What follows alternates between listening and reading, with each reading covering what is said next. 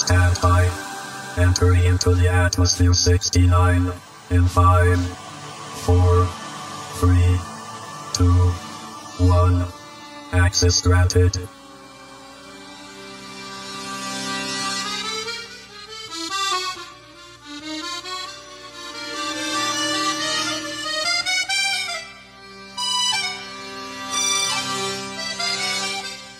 Atmosphere sixty-nine.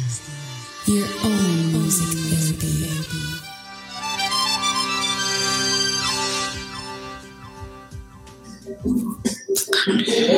Bonjour, bonjour et bienvenue à ce cinquante-deuxième épisode du Dare Real Agile Podcast. En français, ce mois-ci, je sais, je sais, on promet tous les derniers vendredis du mois d'avoir le, le podcast audio pour vous, mes très chers auditeurs, de la francophonie ce mois-ci. Donc, le mois de mai euh, terminait ce mercredi. Nous sommes donc vendredi le deux juin. Euh, parfois, les semaines et les mois ne se concordent pas dans ce calendrier grégorien. Alors, je m'excuse pour les puristes qui s'attendaient peut-être à un drop vendredi dernier, le vingt-six. Cela dit, vous avez remarqué que on a de plus en plus d'autres émissions qui sont euh, transmises euh, en audiophonie euh, sur Spotify, Apple Podcasts et toutes les plateformes sur lesquelles, une fois que nous, nous l'avons mis sur le dare real agile dot com, ça se propulse une, sur une trentaine de diffuseurs, incluant Amazon Prime Music, incluant iHeart Radio, euh, Deezer, Dove, euh, plein de choses, plein, plein de choses. En fait, je vous dis là que vous utilisez DuckDuck, Bing, Google, vous faites Dare Real Agile, les trois mots, Dare Real Agile Podcast, et vous allez voir toute la liste des diffuseurs, donc un diffuseur de votre choix, auquel vous êtes peut-être abonné, auquel vous ne vous avez pas besoin de connexion ou quoi que ce soit. Donc, on est là, on est partout. On est aussi et surtout sur Rumble. Alors, pour ceux qui euh, écoutent ce faux live, et je vais y revenir pourquoi c'est un faux live ce vendredi deux juin deux mille vingt-trois, euh, donc on... Pour ceux qui écoutent ça euh, en vidéo, la meilleure façon de nous regarder en vidéo également, c'est sur Rumble. Alors, il est crucial pour la liberté d'expression, pour euh, ce qu'on appelle l'open source et l'open algorithm, euh, pour une diffusion plus juste et équitable des contenus. Euh, équitable ou équitable? Ah, en français, c'est toujours plus... Euh, c'est pas égalitaire non plus, mais plus, plus objectif. Oui, une répartition d'algorithmes plus objectifs. Eh bien, moi, j'ai choisi Rumble pour ces raisons-là. Euh, non pas à cause d'un paradigme qui n'existe pas dans mon monde, dans mon univers, qui est la droite-gauche. Et puis oui, je vous ai entendu, on va faire sûrement une suite à ces séries de divergences-là, parce qu'aujourd'hui, on parle de neurodivergence. Et puis évidemment, pour ceux qui ne me connaissent pas ou que c'est la première fois que vous arrivez sur ce Friday Live Agile, mais qui est, et surtout, en ce... dernier vendredi du mois, mais qui est le premier de l'autre mois, là, je le sais, c'est, c'est confusant aujourd'hui, c'est pas très lean ni agile. En tout cas, mon nom, c'est Alexandre Frédéric Joly. Je suis votre coach A F et je suis très heureux et honoré d'être avec vous euh, pour votre jogging, pour mes coureurs sur le, le podcast. Euh, je sais que vous faites votre entraînement avec moi et j'en suis très reconnaissant. D'ailleurs, euh, je n'aurai pas le temps aujourd'hui de lire toutes les lettres euh, que vous m'avez envoyées. Je vous en remercie beaucoup. Il y en a de plus en plus en français. Officiellement, il y aurait treize pour cent de mon audience, euh, toutes plateformes confondues, euh, qui suivaient le Dare Real Agile particulièrement.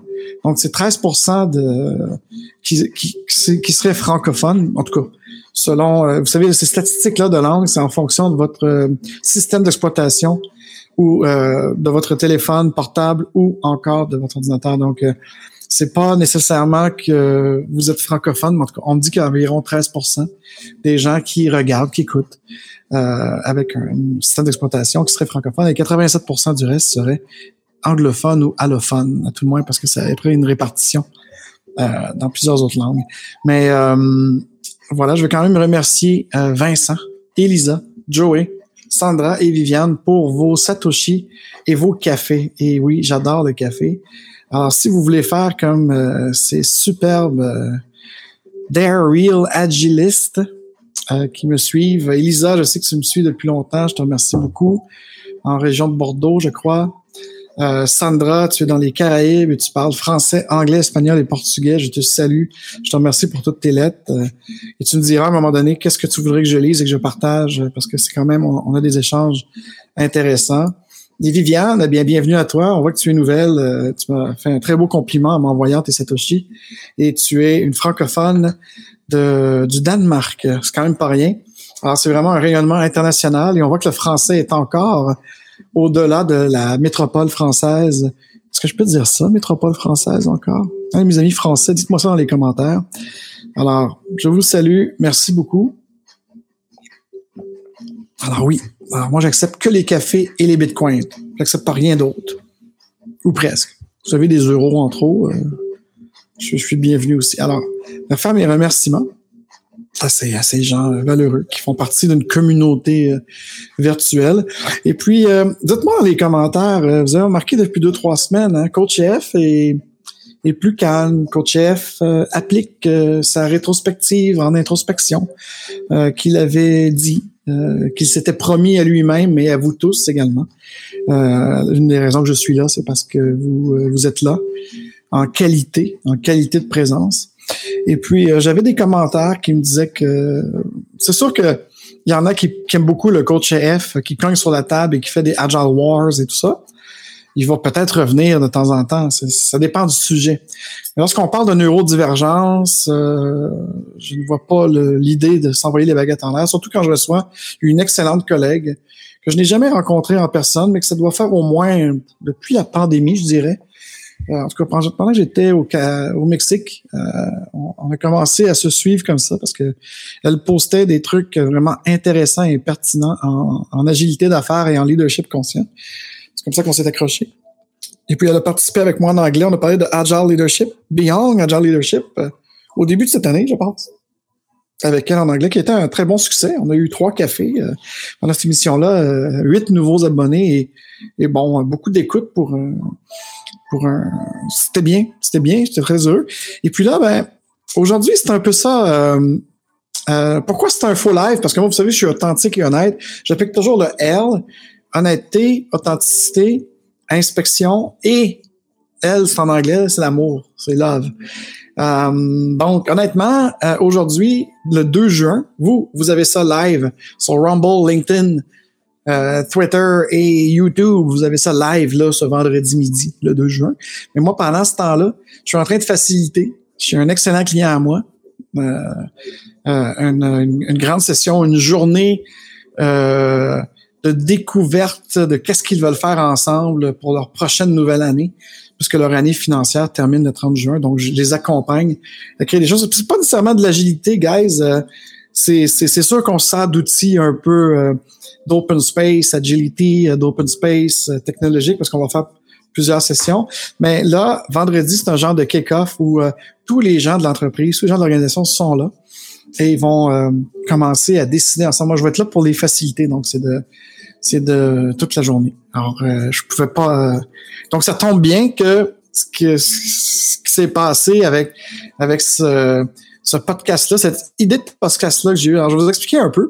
On va faire une intro un peu courte, et après ça, on va aller dans, dans le montage. Ben, je n'ai pas vraiment un montage, mais c'est pour couler les bouts, les bouts ensemble.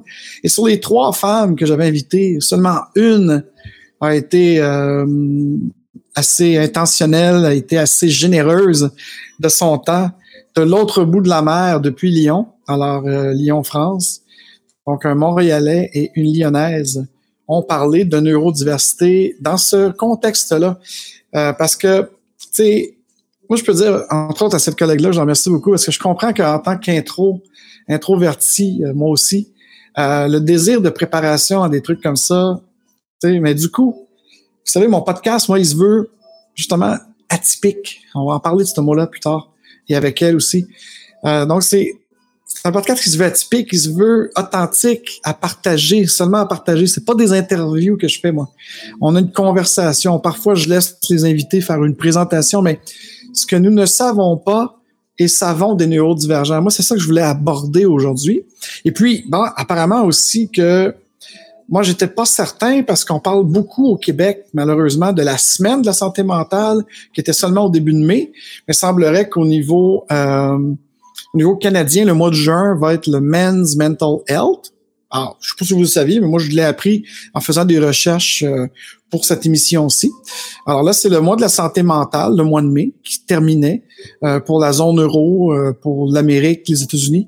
Donc, ça durait un mois complètement, cette, euh, ce mois de la santé mentale-là. Et je l'ai, je l'ai su un peu avec ma newsletter euh, du Business Agility Institute qui euh, que j'ai reçu justement, je pense, jeudi dernier. Donc, c'est une drôle de coïncidence parce que j'ai pas décidé que le cinquante-deuxième épisode de la fin mai, mais qui est le premier vendredi de juin, je le sais, je le sais. Vous n'avez pas besoin de me l'écrire. J'en suis totalement conscient.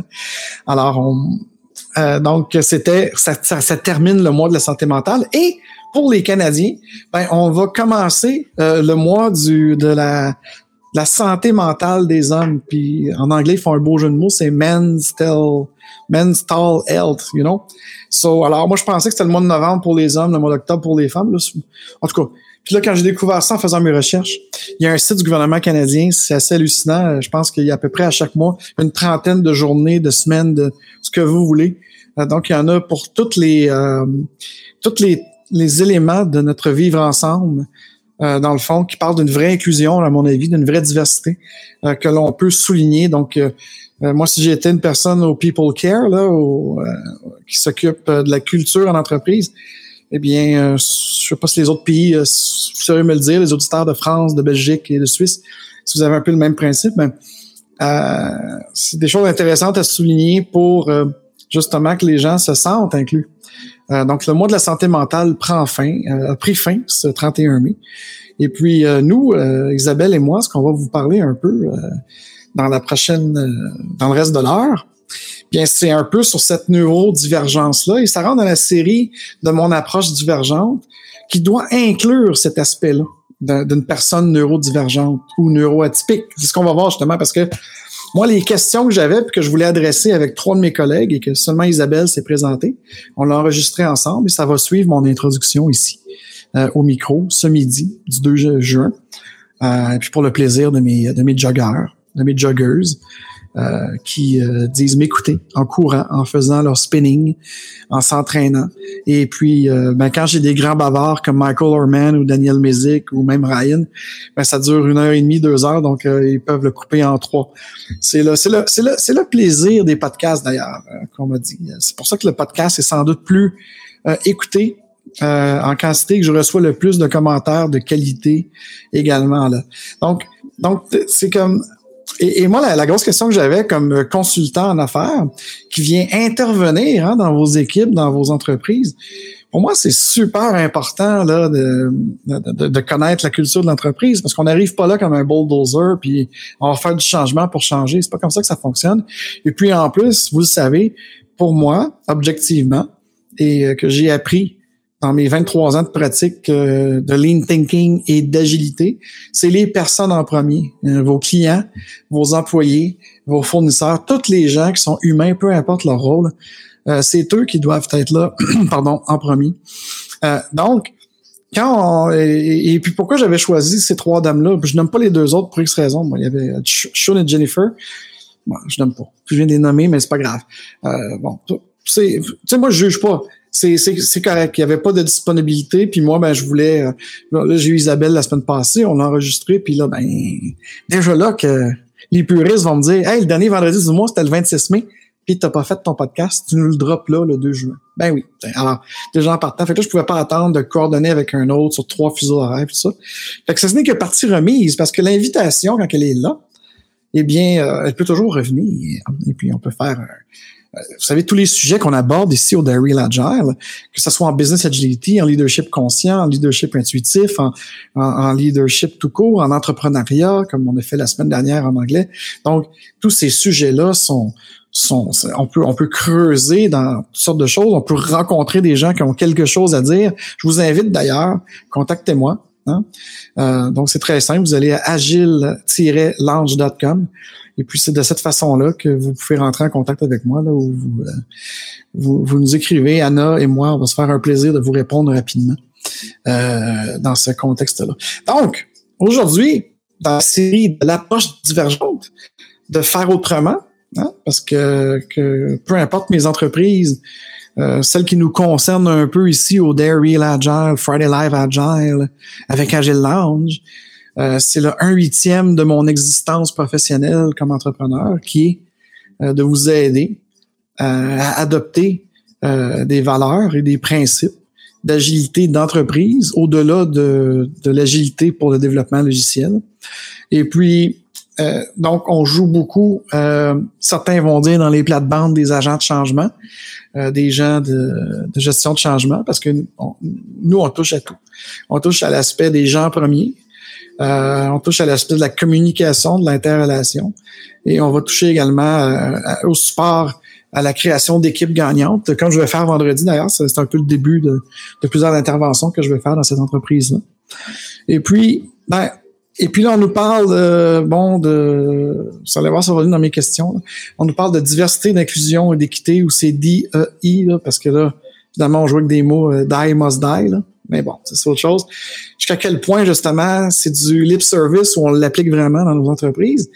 Et puis, ben, tu sais, moi, j'ai vu, par exemple, deux grandes compagnies que je vais garder, euh, peut-être, j'en ai, je sais pas, j'en ai parlé avec Isabelle, mais en tout cas, dans mon intro, j'ai décidé d'enlever les noms pour l'instant, on verra.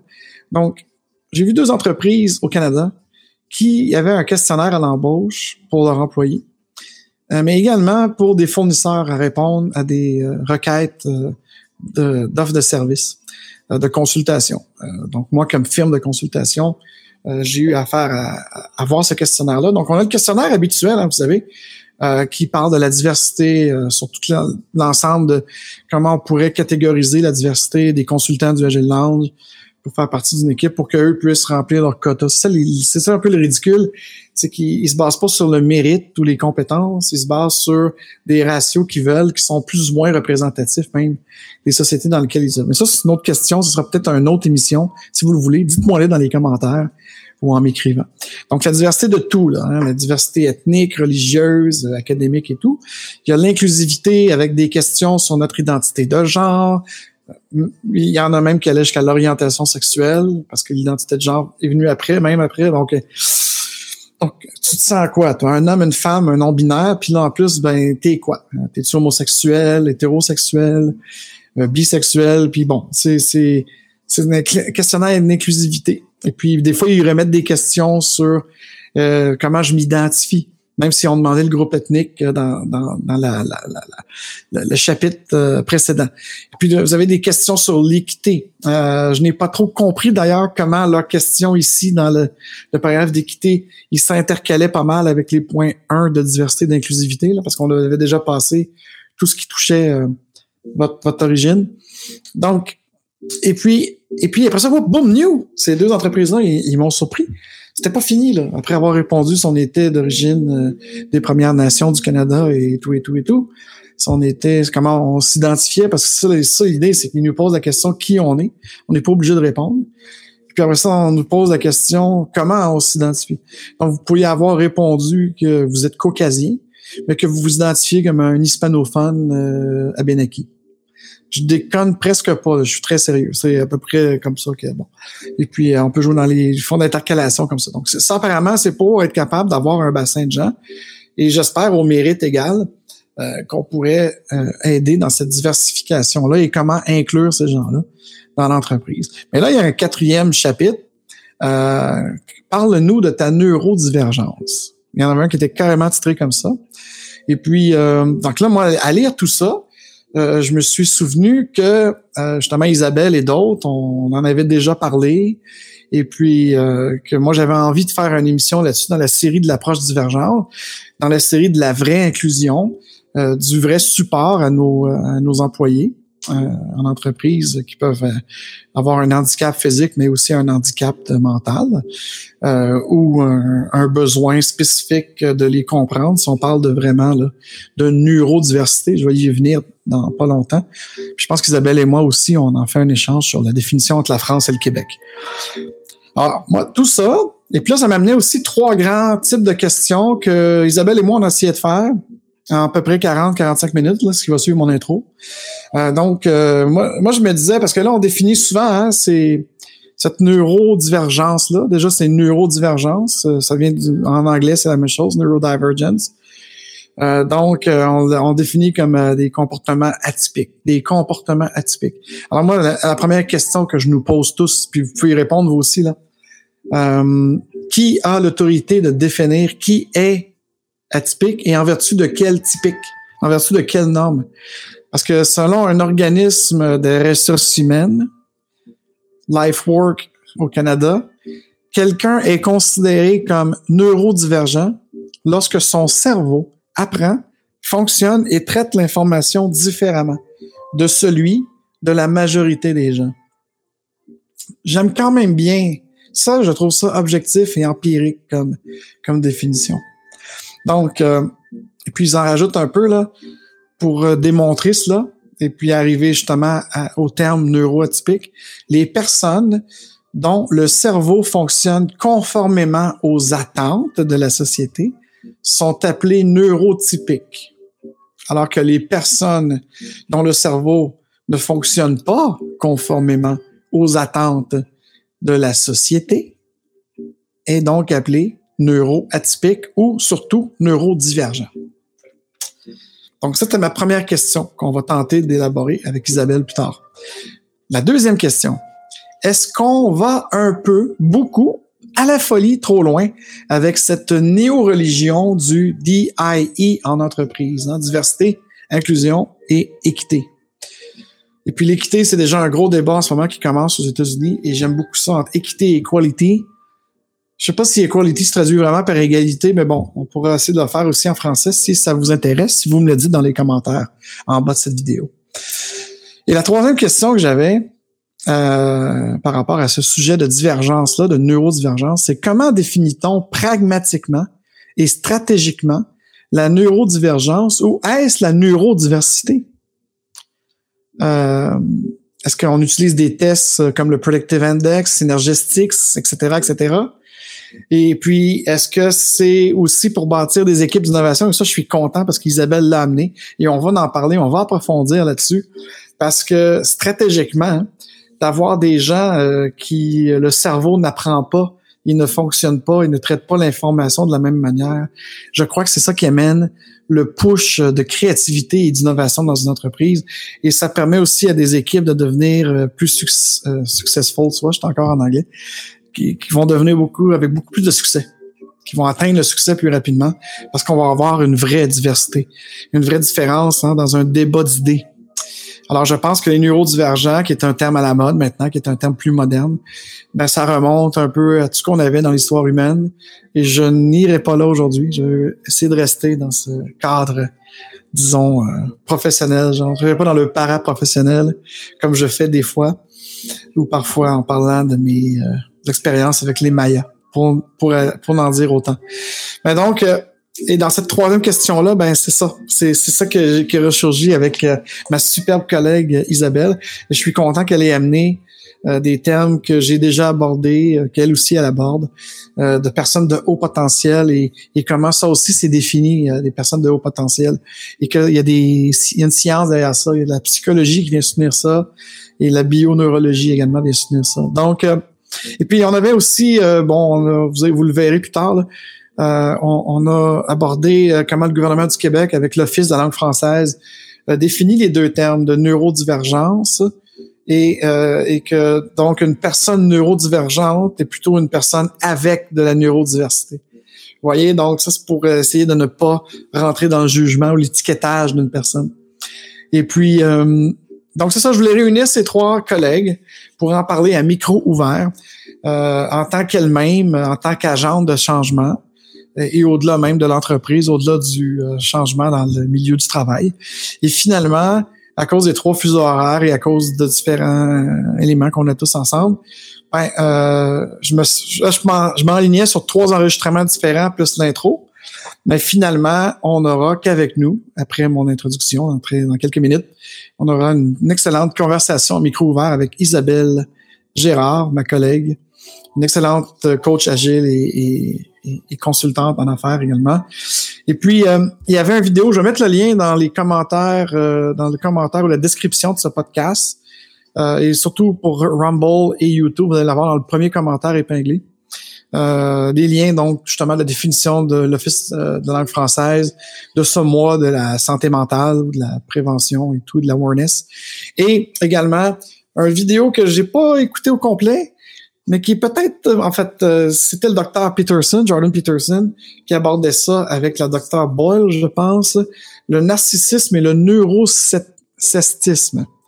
Alors, un autre terme neuro, hein. Tout est neuro maintenant, là, euh, dans la psychologie industrielle et tout ça. Donc, on le mettra quand même, ça peut être un complément à la discussion euh, sur jusqu'où on voulait aller.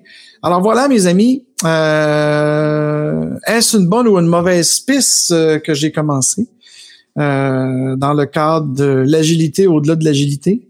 Parce que je pense que agile n'est qu'un adjectif et puis que j'ai le goût de plus en plus de me concentrer sur mes expériences en tant qu'entrepreneur et comment aider euh, les décideurs, les, dé- les, les fans d'action également en entreprise euh, à bâtir des entreprises euh, ouvertes et réellement inclusives. Euh, et puis ça, je pense que c'est un sujet qui était très important pour moi parce que je pense que si on regarde les définitions, je dois sûrement être étiqueté. Euh, je fais sûrement partie de cette grande famille de neurodivergents. Euh, c'est pas pour rien que j'ai une approche de coach agile divergent, que j'étais un entrepreneur divergent. Mais en même temps, divergent, est-ce que c'est péjoratif ou c'est positif? Moi, je pense que c'est ni un ni l'autre. Je pense que c'est seulement d'être d'être dans la vraie diversité, d'apporter sa propre couleur, mais dans le respect des autres. Et comme maman, une éminente psychologue, m'a toujours appris à tenter que je comprenne très bien. Elle me disait, mon fils, accepte les autres tels qu'ils se présentent à toi et tels qu'ils sont. Mais ils se, on, on se présente tous à quelqu'un. Sommes-nous authentiques et sommes-nous toujours vrais? Ça, c'est une autre question pour une autre émission. Cela dit, euh, donc rappelez-vous que mon podcast, contrairement à bien d'autres, ce ne sont pas des entrevues, ce ne sont pas nécessairement des présentations de l'invité. C'est un partage audacieux d'idées et une conversation en temps réel sur un sujet qui touche de près ou de loin l'agilité d'entreprise, le leadership conscient et le leadership dans son ensemble pour que, pour aider nos collègues, nos clients et les leaders à réfléchir sur des manières diverses de gérer ou de leader. Alors, je vous laisse accompagner d'Isabelle et moi. Donc, c'est un faux live, mais c'est fait comme un live. On fait pas de montage. Seul montage, c'est de mettre mon intro et mon excellente conversation avec Isabelle. Et Isabelle, je te remercie encore. Et puis, on va voir combien de café je vais te devoir quand j'irai en Europe ou quand tu viendras en Amérique. Sur ce, je vous souhaite un excellent week-end. Et on se revoit, non? J'ai un petit message pour vous après le, le quarante minutes avec, euh, avec Isabelle. Restez là. Et on se voit pour la, le mot de la fin.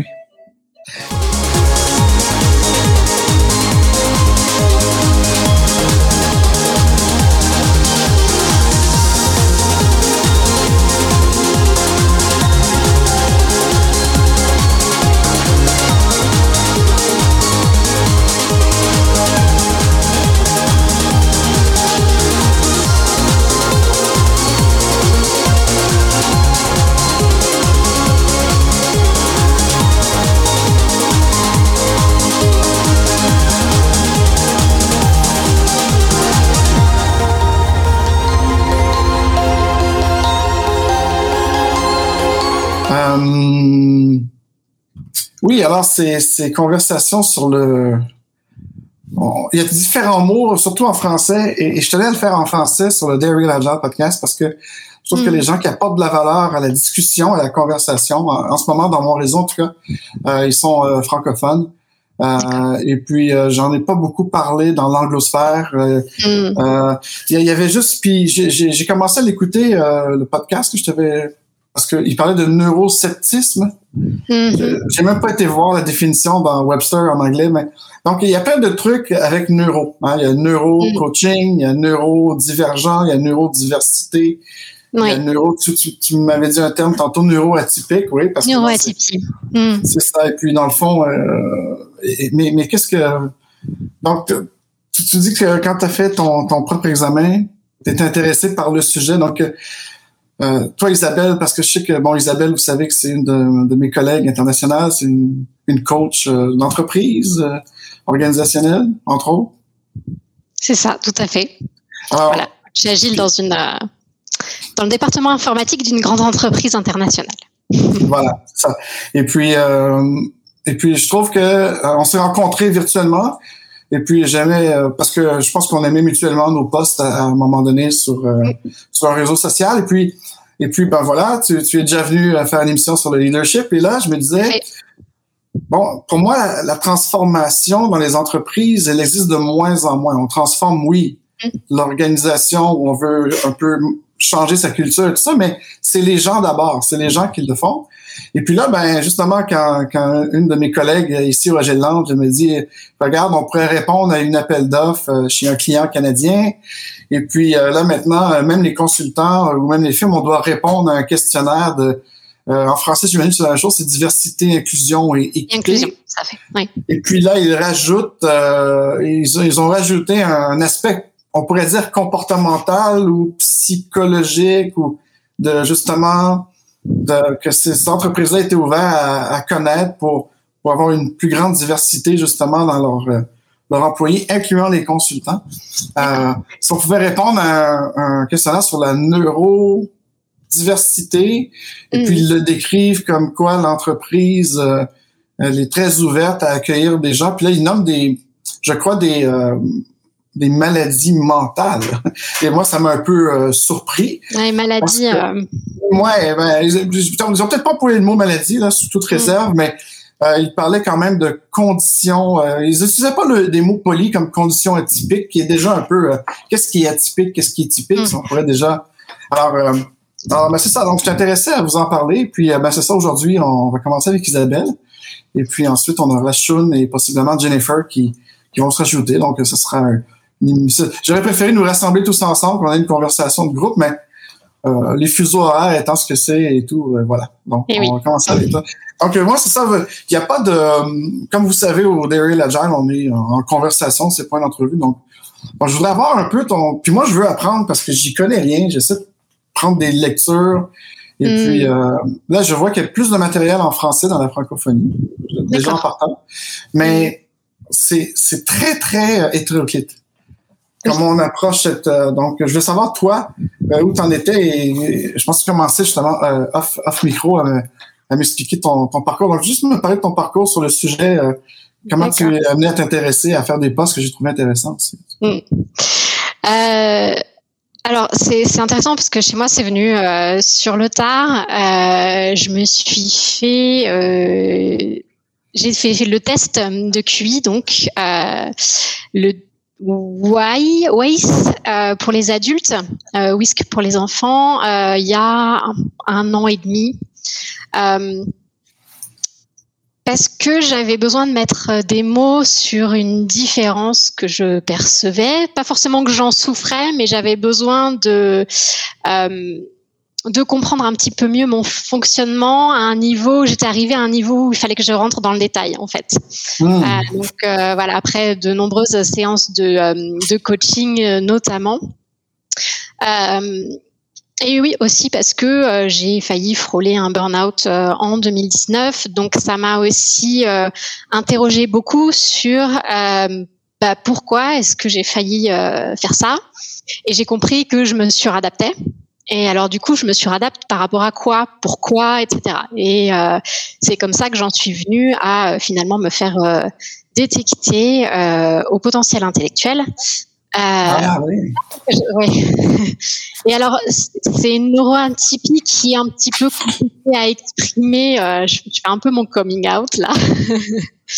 euh, En fait, euh, je trouve que c'est un, un, une neuroatypie qui est difficile à exprimer puisque contrairement à un, quelqu'un qui est dans le trouble du spectre autistique, quelqu'un qui est dys, euh, quelqu'un qui peut avoir d'autres types de, de neuroatypies, souvent on considère les hauts potentiels intellectuels comme des gens surdoués à qui tout réussit, c'est génial, et cetera. Sauf que bah moi je le vis pas du tout comme ça.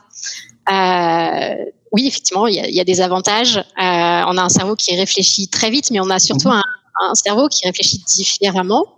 Donc, dans les interactions avec les autres, ça peut parfois être euh, difficile et surtout, on peut avoir tendance à euh, euh, essayer de compenser certaines choses et le cerveau bah, peut se fatiguer plus rapidement. Donc, euh, moi, en tout cas, ça m'a permis de euh, apprendre à mieux prendre soin de moi et à poser des limites aussi là où j'avais besoin de poser des limites.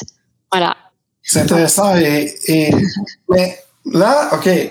Donc là, on parle de ton, de ton cheminement, ton expérience. Et puis, écoute, euh, quand, quand tu m'as dit que tu avais vécu euh, un risque de burn-out ou un, un épuisement professionnel, hein, qu'on appelle poliment ou autre chose, oui. mais qui devait, qui devait être un symptôme de justement ce que tu as découvert après. Et tu l'as juste vécu avant ce qu'on a vécu comme drame collectivement.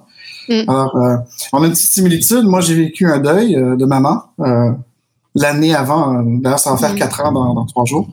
Et puis, euh, donc, euh, ouais, cette année deux mille dix-neuf deux mille vingt, je pense que ça a choqué beaucoup de gens euh, individuellement, collectivement. Et puis, si on revient le fait que, et j'aimais que tu amènes le, le, le terme de haut potentiel, mmh. et il y en a qui rajoutent le « i » pour intellectuel ou je sais pas quoi. Là, il y a le « e » pour émotionnel aussi, sauf que le « e » n'est pas, euh, contrairement au H P I, où il y a un test qui peut être fait par des neuropsychologues, le H P E euh, n'a pas de test, en fait. Ah, c'est comme ah, l'hypersensibilité, c'est des choses... Alors, il y a des tests, mais c'est pas scientifique. Et là, les, les, les, on parle de l'intelligence émotionnelle, donc là, est-ce qu'on s'en va plus dans l'intuition ou, on, ou également?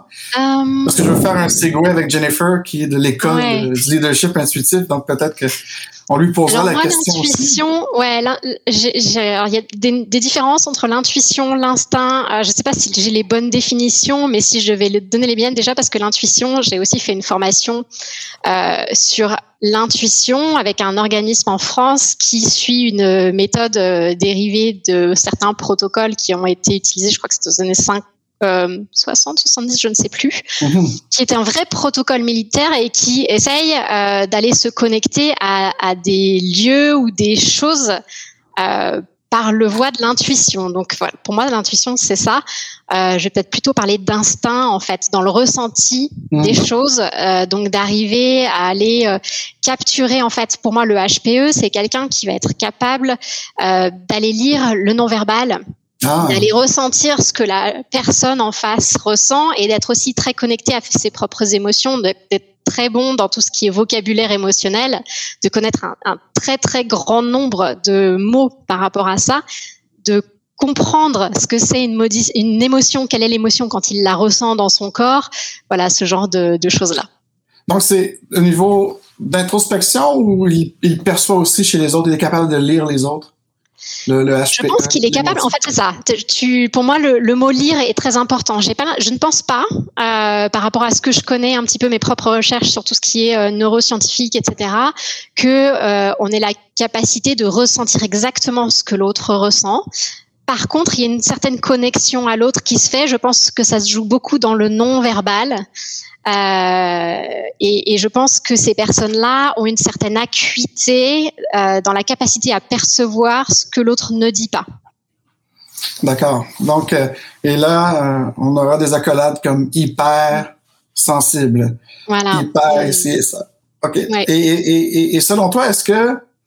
Parce que si, bon, une, une des questions qui a amené à, à en discuter aujourd'hui, c'est, comme je t'ai dit, mon, ma, ma collègue qui me dit, bon, ben là, on a des, des réponses à faire, et puis, euh, est-ce que, et puis c'est facultatif de répondre à ces questionnaires sur euh, euh, notre mm. origine ethnique, notre orientation sexuelle, et maintenant, comme j'ai dit, mm. certaines entreprises ajoutent cet aspect de neurodiversité-là. Parce que moi, il y a, y, a, y, a, y a un petit problème éthique, et à tous les niveaux, parce qu'on parle de diversité, puis on veut... Évidemment, on veut avoir des données pour être capable de dire est-ce que notre entreprise peut se diversifier dans tous ces domaines-là euh, d'identité, parce que ça, là, on, ce qu'on est en train de faire avec la neuroatypie ou les H P I, est-ce qu'on est en train de faire un, une identité, est-ce qu'on veut faire une autre, euh, un autre layer d'étiquette pour dire ben ah ben, ben nous notre entreprise ah oui oui on a des gens avec euh, bon, mais le problème encore comme je t'ai dit, une des deux entreprises définissaient leur euh, leur questionnaire par euh, on est ouvert à accueillir des gens avec des, des problèmes d'autisme euh, ou de bon, mm. des trucs comme ça. Et puis pour mm. moi, il me semblait que si on parle de haut potentiel, euh, avec l'adjectif qu'on veut à côté ou tout ça, mais un haut potentiel, ça veut pas dire une, une, nécessairement une condition comportementale. Ben, comportementale, oui, ça peut, comme mm. tu disais tantôt, mais mais c'est plus, je voyais pas ça comme euh, une maladie, parce que là, on rentre dans le, encore le vieux débat sur euh, justement les orientations sexuelles. Euh, si c'est atypique, ben là, parce qu'on, tu sais, dans les années cinquante, même encore aux États-Unis puis ici au Canada, on, on voulait traiter euh, l'homosexualité comme une maladie, euh, une maladie du genre, imagine. On, donc, on a fait du chemin quand même. Donc, parce que là, au niveau psychologique et behavioral, si tu me permets peut-être, de, on n'est pas en train de vouloir euh, identifier des gens pour pourquoi. Euh, est-ce que c'est vraiment dans le but d'une diversité dans l'entreprise d'avoir des gens qui qui ne pensent pas pareil? Parce que une des définitions du gouvernement du Québec hein, sur leur euh, leur site euh, pour appuyer les les gens en entreprise, disent-ils.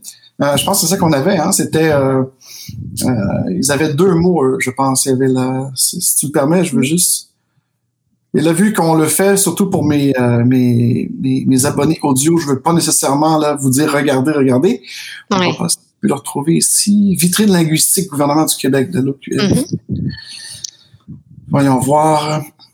C'est ça. Donc, ils parlent de, eux, ils parlent de personnes neurodivergentes, euh, mm-hmm. sociologie, médecine, neurologie, appellation mm-hmm. de personnes. Euh, ça vient de l'Office québécois de la langue française, donc euh, je ne sais pas si tu as un équivalent avec l'Académie euh, en France. Je sais pas. Lesquels que je recherche que j'ai fait, c'est qu'a priori, neurodivergent, c'est le mot anglais pour neuroatypie en français. Donc, du coup, mm-hmm. au, au Québec, au Canada, je, ils ont dit neurodivergent, j'ai l'impression. Euh, et ce que je comprends, c'est que, euh, alors les sources, je suis pas allée chercher très loin non plus, hein, je suis allée sur Wikipédia, donc ça resterait quand même à confirmer, bien sûr.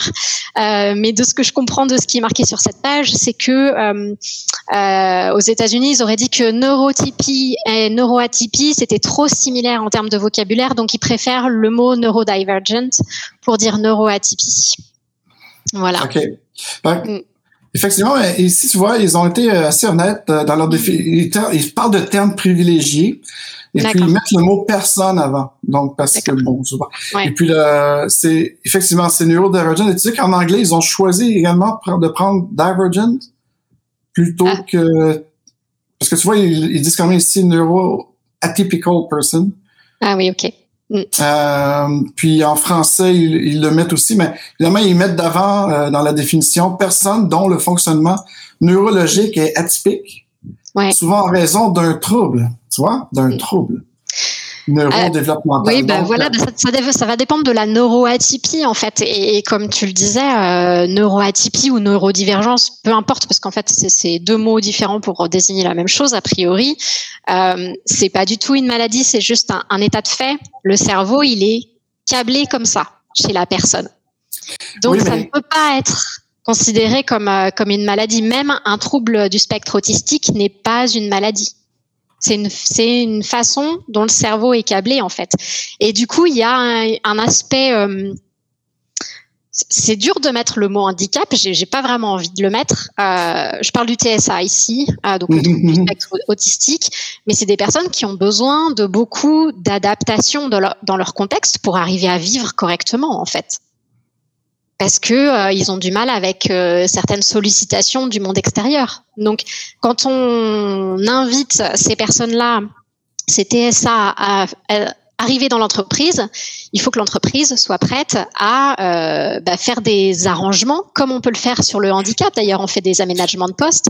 De la même façon, il va falloir comprendre quelle est la neuroatypie et comment est-ce qu'il faut que l'entreprise euh, arrive à, à faire des adaptations pour ces pour ces personnes-là.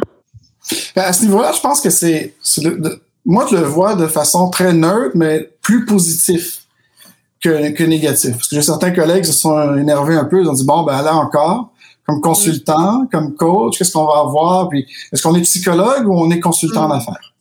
Non, mais j'ai dit ouais, mais attendez, j'ai dit pour, pourquoi ça vous dérange tant? J'ai dit moi il y a quelques années, j'avais des mandats de consultation en entreprise où on, on adaptait physiquement les bureaux, euh, les centres d'appel euh, à des gens euh, en fauteuil roulant, par exemple.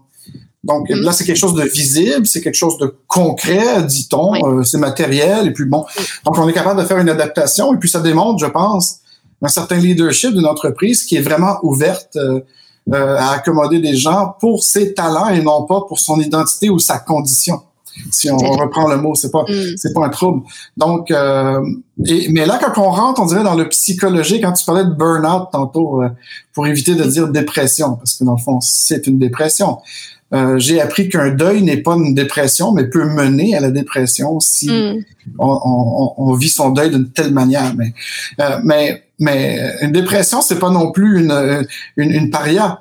Et puis, est-ce que il y a certaines dépressions qui peuvent agir euh, chimiquement et, et après ça sur, sur notre justement notre aspect neurologique et comment on en ressort avec le, quel soutien on a eu. Donc, une entreprise, euh, tu me corrigeras, c'est la même chose en France qu'ici en Amérique, mais c'est une personne morale, euh, c'est incorporé, donc euh, elle a une responsabilité aussi euh, euh, des gens qu'elle accueille dans son sein pour travailler pour faire une, une tâche spécifique. Donc, c'est pas les gens qui veulent simplifier que, bon, écoute, euh, moi, je vais juste travailler, euh, ne m'embête pas avec euh, toutes ces questions. Oui, mais attends, si on veut investir dans le développement de la personne au niveau professionnel, mais et, et qu'on veut savoir euh, de quel, quel quel genre de soutien euh, Isabelle, Alexandre ou Sean auraient besoin euh, par rapport à, je voudrais pas dire son individualité, mais à quelque part, c'est un peu ça. Hein, c'est, ça, ça revient à... à ensemble et différent. Parce que si on veut vraiment de la diversité, c'est, oui, on est ensemble parce que si on travaille pour une compagnie qui produit quelque chose ou qui offre un service, bon, c'est la mission qu'on doit s'entendre, hein, c'est, mm. c'est de, le, ben, c'est dans, mais là, après ça, donc, bon, moi, je pense qu'à la base, c'est une bonne idée. Comme je parlais d'adapter le bureau à une personne en oui. fauteuil roulant, ben, comment, mm. comment on l'adopte maintenant? Euh, euh, et, et là, on parle de leadership parce que, euh, je pense que c'est une question... Moi, je me souviens, à un moment donné, je ne sais pas si tu as entendu parler de ça dans les années soixante-dix, mais on l'utilisait encore dans les années quatre-vingt-dix, quand j'ai commencé ma carrière de consultant, le fameux test Synergistics, euh, qui non, est très populaire. Euh, je, je, je le connais de nom, mais j'ai pas... De nom, c'est ça, OK. Puis là, il y avait des graphes euh, de, de toiles d'araignée avec, bon... Euh, puis euh, c'était beaucoup c'était beaucoup plus que les trucs de couleur, que j'ai oublié le nom de la firme. Là, c'est... Le disque? Oui, le, ben, le disque, ça, c'est Birkman. Plus nouveau. Le disque ou Birkman, les deux ont des couleurs. Ouais. Mm. Exactement, mais lui, il avait pas de couleur. Eh ben, il y en avait un peu pour pour le visuel, mais on on ne disait pas Isabelle est orange, Alexandre est vert. C'était plus, euh, c'était plus vraiment. Euh, ça avait été fait par des psychologues et des industriels, et puis euh, ça positionnait une, une tendance. Pas, pas, on disait pas elle est comme ça. On disait il y aura une tendance comportementale, oui. il y aura une tendance euh, d'interaction comme ça. Mm. Donc nous, nous vous suggérons. Et puis là, il y avait un, un, un subtest qui s'appelait le Predictive Index ou l'index de prédiction. Et on disait que... Et, et ça, on le faisait... On en faisait un petit à l'embauche euh, pendant pendant le processus d'embauche et ensuite, mm. ensuite pour qualifier, parce que ça nous permettait de de mieux répartir les équipes avec un leader. Parce que on, il y avait vraiment une question de diversité là-dedans, dans le sens où... On, on, on, puis il l'avait expérimenté euh, sur dix quinze ans mmh. avec, dans différentes entreprises. Donc, il savait que si Isabelle, elle avait telle... Euh, tu sortais de telle manière comme leader, ben il fallait pas mettre des gens euh, qui avaient une, un autre aspect parce que l'équipe euh, fonctionnerait pas bien. Puis il fallait diversifier mmh. l'équipe, mais aussi la coller avec la, la, l'index du leader pour qu'il y ait une, une meilleure harmonie. Donc, c'est prédictif. Oui. Ça voulait pas dire que ça marchait tout le temps.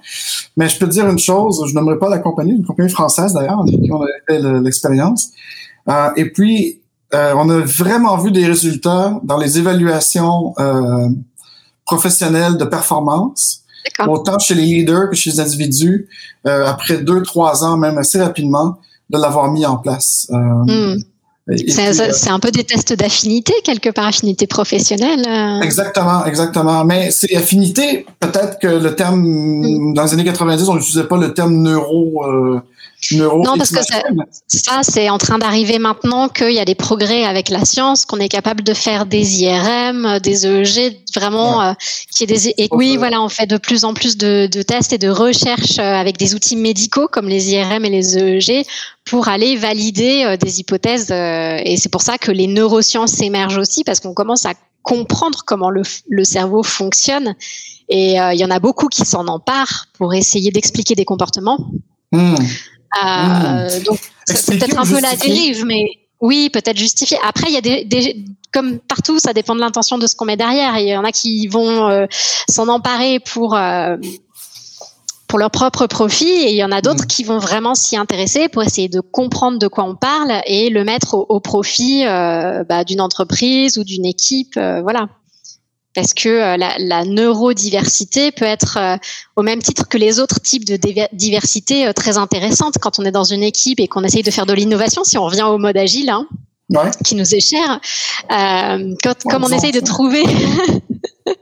ou pas, comme on essaye de trouver des solutions innovantes quand même, euh, on essaye de s'adapter au changement, l'idée c'est d'aller trouver euh, des solutions innovantes, donc de, de trouver de nouvelles façons de penser et souvent de mettre des gens qui pensent différemment dans une salle ensemble, ouais. ça permet d'appeler cette euh, intelligence collective, bien plus ouais. que si on met euh, toutes les, les personnes de, de, d'une, qui ont toutes une même façon de penser, on va être vachement plus limité.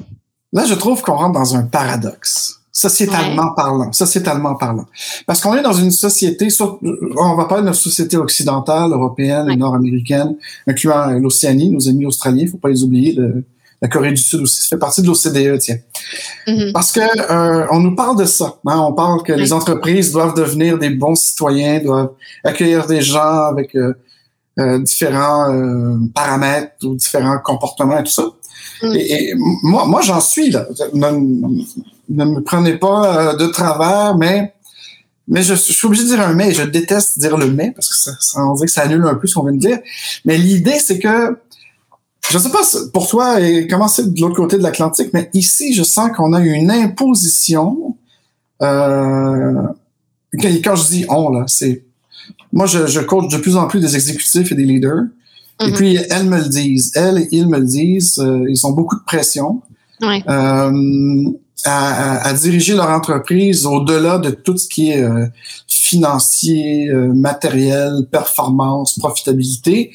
Et puis, moi, je leur dis, ben oui, mais c'est un peu le, le résultat de, du mouvement Lean et Agile depuis toutes ces mm-hmm. années. Où est-ce que là, on vous dit, ben, qu'est-ce que ça voulait dire mettre les personnes en premier? Hein? Ça veut pas dire de pas faire de profit, ça veut pas dire de de pas être une entreprise gagnante, mais il faut que vous pensiez que c'est les gens qui font euh, tous vos processus, tous vos bon. Mm. Je pense qu'on sait la, la définition d'agile, en tout cas moi quand j'enseigne l'agilité, mm. euh, oui. surtout l'agilité d'affaires, c'est ça doit commencer avec les personnes et ensuite les autres piliers euh, de profitabilité, tout ça vont devraient être bien euh, de, avoir un bon résultat si on a bien euh, pris soin des interactions. Et moi ce que j'aime c'est ça, c'est donc on dit si on veut de l'innovation, ça nécessite de la créativité. Si on veut de la créativité, il faut des gens qui se choquent un peu.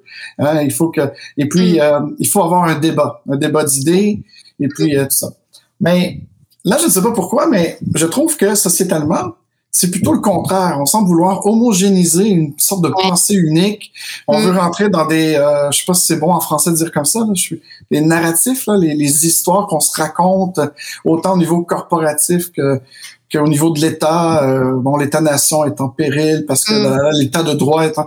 Et puis, on veut imposer comme quelque chose, sociétalement, euh, qui fait que là, après ça, quand, quand on voit une entreprise qui dit « Oui, nous, on, on a des programmes pour la santé mentale ou on a des programmes pour, pour ci et ça, on va vous appuyer dans, dans votre parcours », je me dis « OK, c'est bien, mais euh, est-ce qu'on veut vraiment cette neurodiversité-là mm. de, de gens qui ne sont pas nécessairement euh, hyper à gauche dans leur cerveau, hyper à droite ?»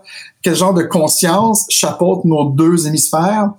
Euh, donc, moi, c'est, moi, c'est, moi, en, tant, en tout cas, quand j'ai le mode consultant plus coach, les deux C, là, je parle pas de facilitateur ou de mentor, là, vraiment, le coach est aussi le consultant qui va se mouiller avec une équipe de stratégie en, en people care. En français, ce serait les personnes et cultures, je parle de, mais, mais l'idée, c'est, alors, je sais pas qu'est-ce que t'en penses, cher collègue, parce que pour moi, il y a cette, un peu cette, euh, dichotomie, c'est qu'au niveau individuel et au niveau peut-être corporatif, oui, il y a cette volonté de dire, si on veut innover, si on veut être gagnant, bien euh, oui, mettons en place des, des, des tests ou des structures qui mm. nous permettraient de, de se créer une équipe euh, diversifiée qui va nous permettre ça.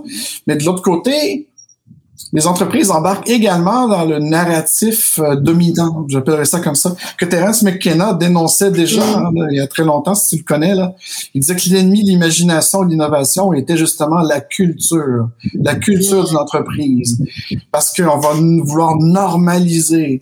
On va vouloir... et, et puis, regarde, on parle de, on, on le voyait tantôt, on parle d'atypique, mais oui. qui décide qu'est-ce qui est typique? Qui décide qu'est-ce qui est normal? Alors... Il y a, ouais, il y a, il y a, Il y a des échelles, je pense, pour définir le typique du neuro-atypique. Pour le coup, il y a, comme il y a de la recherche, il y a des évaluations qui peuvent être faites scientifiquement. Pour d'autres, non, pas du tout.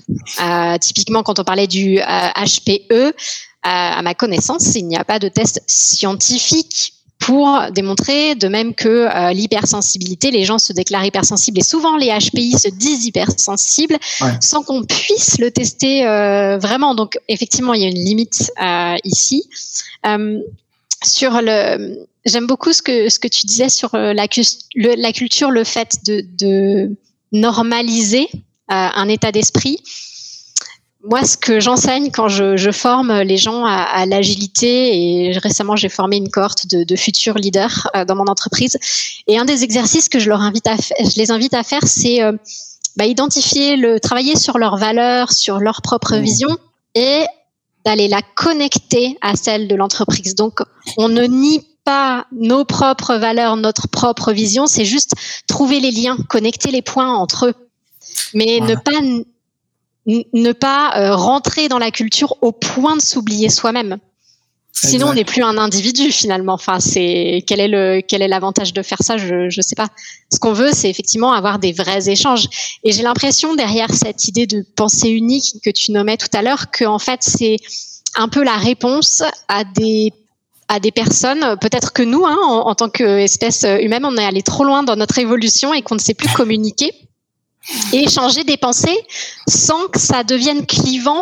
Euh, on ne sait plus se parler. En fait, on ne sait plus ne pas être d'accord entre nous. Eh ben voilà. Et, et puis, je, je trouve ça inquiétant parce que pendant longtemps, moi qui, qui a toujours vécu un peu sur les deux continents, hein, aller dans le vieux monde, en France, en Angleterre ou être ici, c'est ce que j'appréciais de l'Europe, à, à, à l'Europe. Parce qu'ici, au Québec, euh, j'étais vu comme le, le fouteur de troubles, euh, celui qui voulait toujours diverger euh, par exprès. Non, je faisais pas exprès. Je me disais, et, et évidemment, j'ai, euh, comment on dit en français, tune my behavior. Là, j'ai, j'essaie toujours d'être plus calme, d'être plus euh, accueillant, d'être plus bon. Mais du coup, c'est que les gens, je trouve qu'en Amérique du Nord, ça, ça inclut, on, c'est pas juste les francophones, hein, c'est nos amis euh, anglo-saxons. Je pense que c'est même, je veux pas avoir l'air raciste dans mes commentaires là, Isabelle, mais Je, moi, je le vis, je, je travaille beaucoup aux États-Unis et leur niveau de sensibilité à, à des mots ou à mm. des débats devient de plus en plus. Et là, je vois que l'Europe aussi est contaminée, oui, peu importe la langue. Et c'est ça que j'appelle la pensée unique. Dans les années quatre-vingt-dix, quand je disais Le Monde diplomatique, parce que j'adore ce journal, au niveau politique, géopolitique, là, on parlait de pensée unique, bon, en termes de contrôle des échanges et tout ça, mais là, on, on, on rentre dans nos vies, comme tu disais tantôt, on rentre dans notre individualité. Mmh. Euh, on rentre, et, et moi, j'avais une, une rencontre hier matin avec des, un board de leaders d'un, d'un comité exécutif, euh, président, vice-président, mmh. euh, vice-présidente et tout ça. Et puis, le, c'est, c'est juste drôle, la, la, la synchronicité, parce que je, ça fait une ou deux semaines que je veux qu'on parle de ça, toi et moi. Ouais. Et là, c'est, je te jure, c'est pas moi, c'est pas le consultant qui en est, c'est, c'est elle. Ils ont dit, là, qu'est-ce qu'on va faire avec ces, ces normes-là que le gouvernement canadien veut qu'on incorpore dans l'entreprise? Et puis, il y, y en a une, elle a dit, mais moi, je pensais qu'on était une entreprise privée. Donc, on était aussi un individu corporatif qui se doit d'être responsable, hein, un adulte responsable. Et là, pourquoi on va vouloir nous dire quoi faire ou comment gérer notre entreprise? Mm. Euh, parce que là, bon, ça a commencé dans les années quatre-vingts avec l'environnement, et puis bon, bon.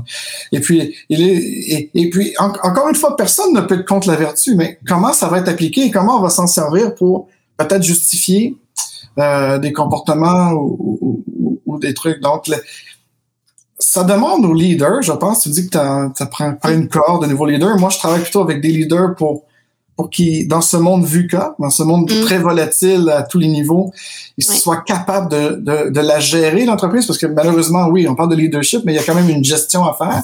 Il y a quand oui. même des, des trucs euh, qui doivent répondre, qui sont plus administratifs, et c'est plate, mais c'est comme ça. Mmh. Euh, euh, et qu'est-ce qu'on met en valeur et la connexion qu'ils doivent faire entre elles et entre eux sur, sur oui. Et, et, et, et, et, et moi, je, je développe de plus en plus d'empathie pour les gens, surtout au niveau exécutif. On leur dit, euh, vous êtes trop top-down, euh, vous êtes pas assez bottom-up, hein, vous êtes trop ci, vous êtes pas assez ci.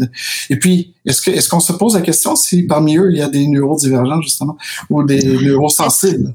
Neurosensibles, je ne sais pas si ça existe, je viens de... je ne sais pas. Peut-être je viens d'inventer un nouveau... Mais, mais l'idée, Isabelle, c'est que... Euh, on voit souvent les, les patrons comme « Ah, ils sont méchants, ils veulent juste le profit. » Beaucoup de cas, c'est ça. Mais quand tu es dans une réunion... Comme les autres. Et, et des femmes aussi, de plus en plus. Des hommes et des femmes comme les autres. Ouais. Et puis, euh, hier, la discussion qui était off-record avant de rentrer dans l'ordre du jour, euh, je peux te dire que je leur ai fait une séance de coaching-thérapie. Hein. En les écoutant, je les ai accueillis. Et puis, ils me demandaient évidemment « Et toi, Alexandre, euh, qu'est-ce que tu ferais avec ça? Est-ce que l'agilité va nous aider? » Parce que tout le monde veut, pense que l'agile est une petite baguette magique euh, qui va... qui va venir rajouter. Non, mais l'idée, j'ai dit non, mais là, là on parle de leadership. On, on, c'est, au, c'est au-delà de l'agilité, euh, même d'affaires, parce que moi, tu sais que je suis pas juste dans l'agile. Euh, oui, tu es dans l'agilité, mais d'affaires, oui. Mm. Alors, j'ai dit oui, évidemment, on peut, je peux vous aider à, à, à adopter ces principes directeurs-là qui vont vous aider à mm. prendre des décisions, ouais. à créer des, euh, des, euh, des modus operandi qui vont vous amener à... Euh, Et ça va vous amener à plus d'agilité mentale et d'agilité structurelle et tout ça, mais, mmh. mais euh, il faut arrêter de galvauder ce mot agile. C'est pour ça que... On... Tout à fait, oui. Et, et puis l'idée, je leur ai dit, mais là, votre problème est plus un problème de leadership et un problème de sociologie. Euh, parce que les points que vous soulevez, c'est qu'en tant qu'entreprise, quelles sont mes marges de manœuvre de rester indépendante et de, et, et de continuer à créer ou de faire mon innovation. Et puis, justement, la question se posait, est-ce que, est-ce qu'on a un profil de nos équipes et de nos employés qui nous permettent de dire, est-ce qu'on a les bonnes personnes pour là où on s'en va euh, dans trois à cinq ans? Ça, c'est une autre chose aussi. Euh, donc, là, il y avait des questions très... Euh, Euh, euh, qui, qui va suivre? Parce que, bon, la résistance au changement, on fait de la transformation, toi et moi. Bon, déjà, en partant... Euh, ça peut déjà être un, un enjeu. Mais là, quand tu te dis, on a un objectif euh, de devenir plus une boîte de recherche et développement, d'innovation euh, pointue, et puis là, je me rends compte que j'ai pas vraiment le type d'ingénieur que je veux. Là, là on rentre même pas dans la neurodiversité. Là, on rentre juste dans... Non, non, ouais, vraiment. Hein. Les gens qui sont formés... Mm. Ouais, les compétences et tout ça. Et puis là, après ça, là, ils nous disent, oh, là, là, il faut rajouter ça en plus. Là, il faut rajouter que j'ai pas assez de gens homosexuels ou j'ai pas assez de gens... Euh, Euh, avec des handicaps physiques aussi et ça, mais là... Euh, et ça, je parle d'une grande entreprise, évidemment, euh, parce oui. que les, les, les, les petites et moyennes entreprises ont peut-être moins de... Je sais pas, c'est quoi les règles là, dans nos États de... Il faut... Puis, c'est, puis moi, je ne pense pas qu'il faut faire des quotas non plus, parce que, justement, euh, tu sais, avant, c'était euh, l'égalité des sexes, euh, la diversité, oui. euh, bon. Euh, là, oui. on rentre dans une diversité neurologique... Euh, C'est facultatif, les questionnaires, hein? les, les tests psychométriques aussi. Je sais pas vous, mais nous, euh, c'était pas obligé euh, pour l'embauche de faire un test psychométrique. Ou, non, ou c'est pas obligé. Tests. C'est ça, ben, bien qu'on te, on, on t'incite grandement à le faire euh, mmh, dans les grandes sûr, entreprises, oui. je parle. Hein? Mmh. C'est, c'est une imposition déguisée. Euh, si tu le fais pas, ben, peut-être que tu iras pas en entrevue, là. Je sais pas. C'est, ça, c'est J'ai jamais eu le cas, en tout cas, moi de mon côté, mais peut-être que ça existe, oui, sans doute. Mm. Ouais, ben moi, moi non plus, parce que surtout comme consultant, je réponds plus à des, euh, à des trucs là, mais il y a longtemps que j'ai pas eu une entrevue d'embauche moi-même.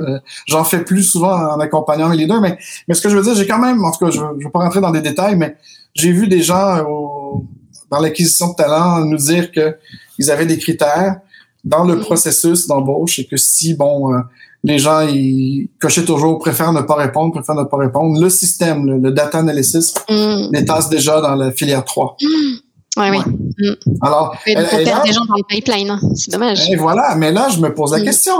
Si moi, je décide de garder mon anonymat sur mm. mon orientation sexuelle, j'ai pas envie, moi, que mon, mon ma future boîte euh, sache que je suis un cosmosexuel. Euh, parce que je ne vais pas rentrer dans les lettres. Là. Euh, je veux pas qu'elle sache que peut-être, oui, j'ai eu un diagnostic de H P ou quelque chose. Mm. Pour moi, ça me ils ont beau nous dire que c'est privé, les data et tout ça. Puis, et, et je l'ai vu. Je l'ai vu de le, du back-office que mm. les gens qui répondent pas, ben on les, on les met après. On les met après oui. tous ceux qui ont... Alors, donc, ça amène une conformité. Donc, ça amène pas une divergence. Non. Ça, parce que si on est neurodivergence, on prend ce terme-là. Mm. Ça veut dire qu'on a aussi une divergence au-delà juste neurologique, c'est-à-dire que et qu'on pourrait amener quelque chose. Euh, donc c'est un fit culturel avec l'entreprise peut-être, si si ou, ou la personne ne sait pas comment l'appliquer. Ou... Je, ouais, c'est pas facile de répondre à cette question. Je trouve là, ce qui me vient en tête, c'est euh, effectivement si on commence à mettre des quotas partout, on a déjà sur euh, le genre.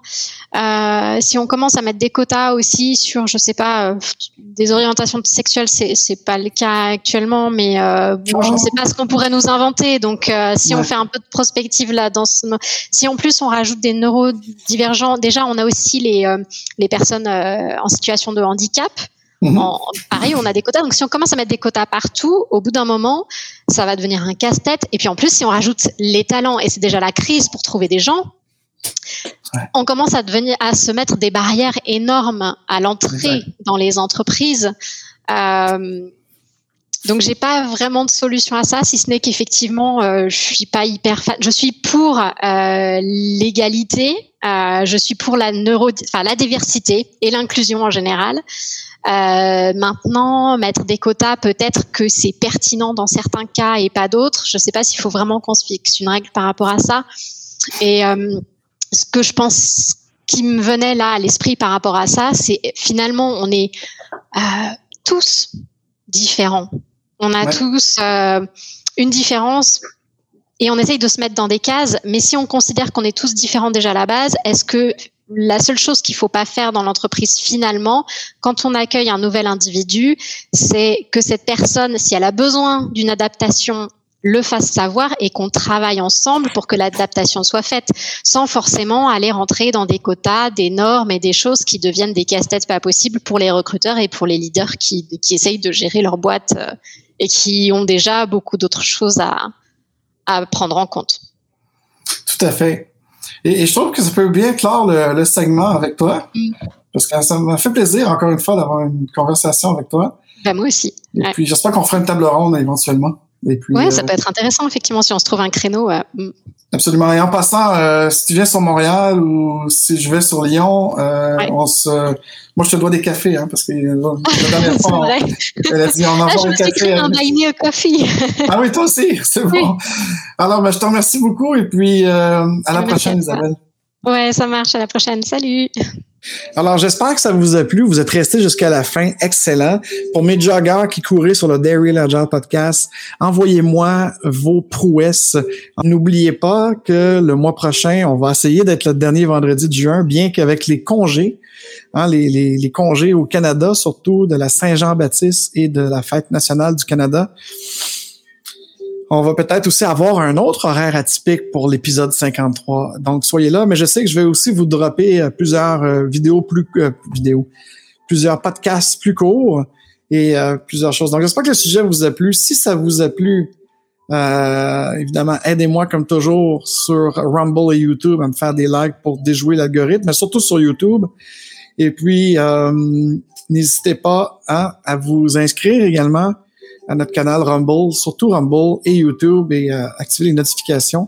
Et comme je vous ai dit, à tous les vendredis, majoritairement en anglais, je suis avec vous pour parler d'agilité, d'affaires et de leadership conscient et d'entrepreneuriat et d'innovation. Alors, joignez-vous à nous avec grand plaisir. Et puis là-dessus, je vous souhaite une excellente fin de semaine, première fin de semaine de juin. Et n'oubliez pas, vous êtes une personne merveilleuse, vous êtes une personne puissante et vous êtes libre d'être qui vous voulez et de faire ce qu'il vous plaît dans le respect des uns des autres.